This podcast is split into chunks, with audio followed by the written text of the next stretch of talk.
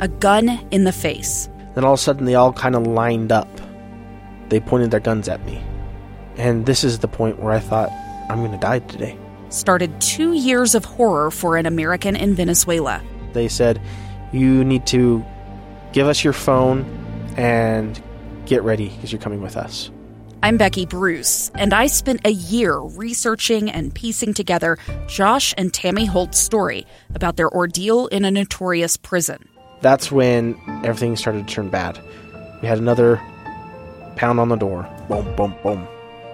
And there was the police once again. You can binge all of the episodes of Hope in Darkness on K S L Podcasts dot com or wherever you get your podcasts.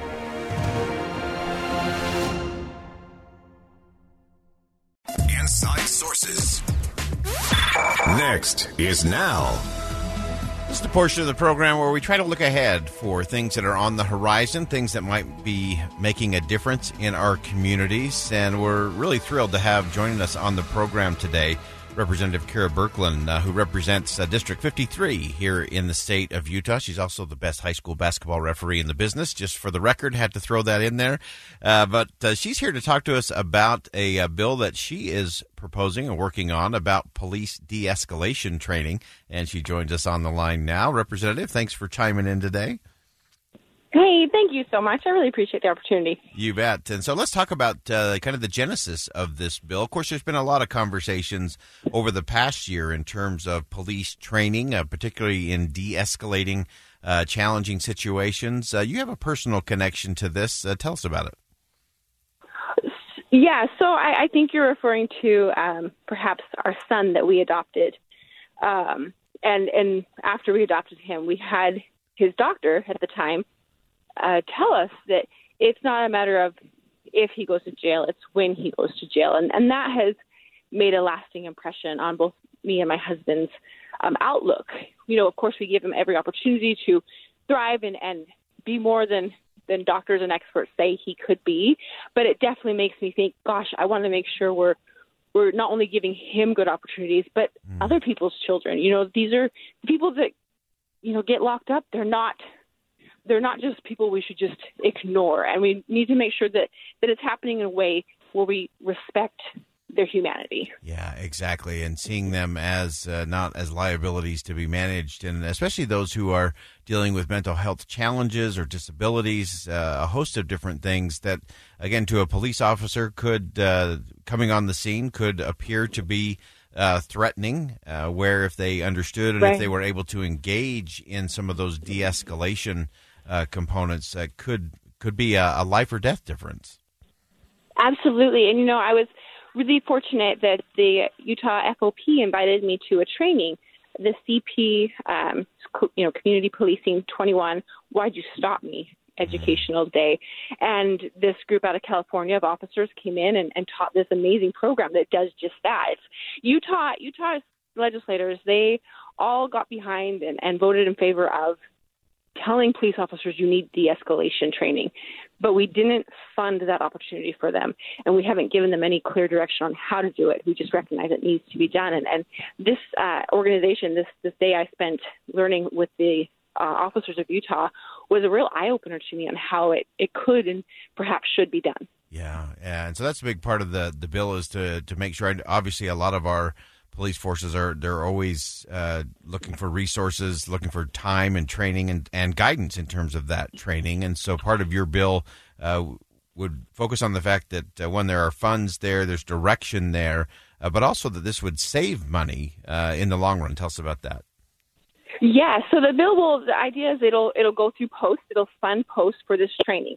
Now I'm working with different law enforcement groups to decide, is this going to be a mandatory training that they must use, or just, hey, that's great if you don't want to do this, but the only way we're funding it is through this particular program, because ultimately the amount of money that we're spending as a state in use of force settlements by and large costs well far more than what this program statewide would do. This program could go to every every um, agency of law enforcement in our state into the schools, and particularly into the jails and prisons, which is a really key important factor because the recidivism rate is so high in Utah. They're going to run into police officers most likely again, at least seventy to eighty percent of those in jail now.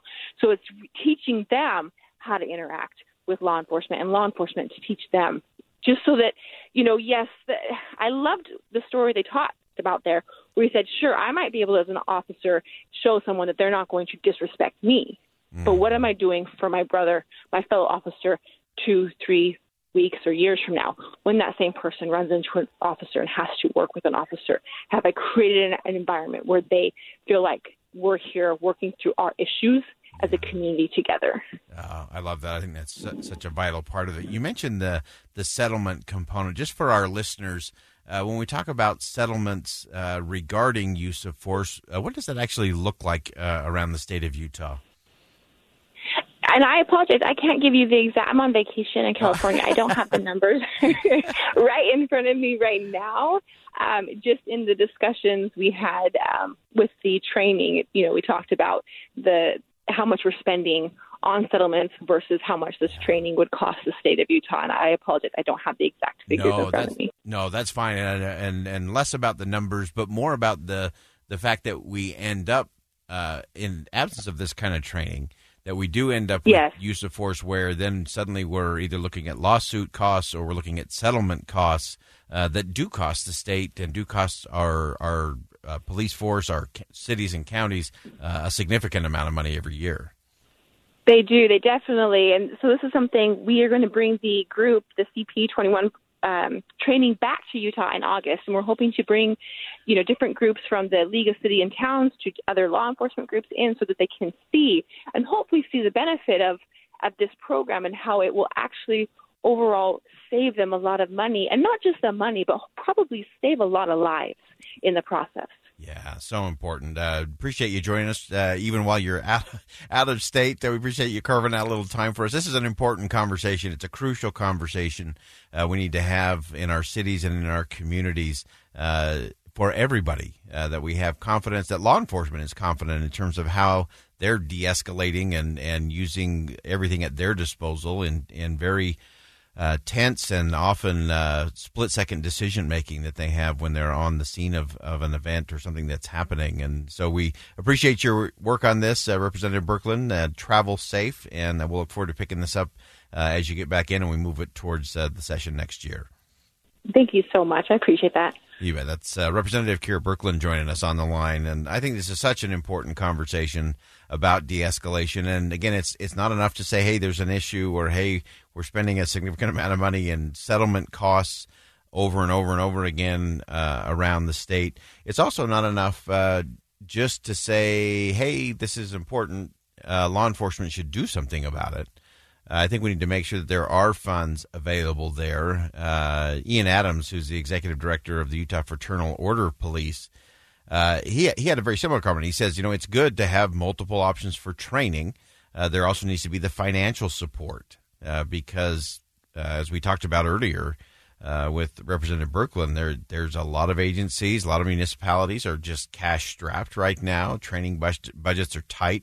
Uh, actually, just having time to allow officers to be trained uh, is a challenge as we look at shortages uh, of staff and so on. Uh, and so it is important for the state to really move the conversation forward in a significant way, and do that by making sure there's clear direction in terms of what it is, what it means, what needs to be done around de-escalation training, that there are funds around it.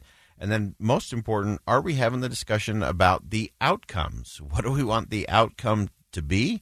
What should it look like? What should it feel like? What should it act like when it actually happens live uh, in our cities and in our community? So it's this is another one of those crucial conversations that we have to get to. Uh, we often don't, uh, but it's important. And uh, I think uh, this conversation that Representative Kera Birkeland has begun with her bill uh, can be the start of very many important conversations yet to come. All right, we're going to go ahead and step aside for a bottom of the hour break. Uh, in all of the news coming out of the United States Supreme Court, uh, one that we haven't gotten to uh, requires our law enforcement to uh, stop and think a little bit as they are pursuing hot pursuits, they call them, in misdemeanor cases. How far can they go? We're going to find out next. A gun in the face. Then all of a sudden they all kind of lined up. They pointed their guns at me. And this is the point where I thought, I'm going to die today. Started two years of horror for an American in Venezuela. They said, you need to give us your phone and get ready because you're coming with us. I'm Becky Bruce, and I spent a year researching and piecing together Josh and Tammy Holt's story about their ordeal in a notorious prison. That's when everything started to turn bad. We had another pound on the door. Boom, boom, boom. And there was the police once again. You can binge all of the episodes of Hope in Darkness on K S L Podcasts dot com or wherever you get your podcasts.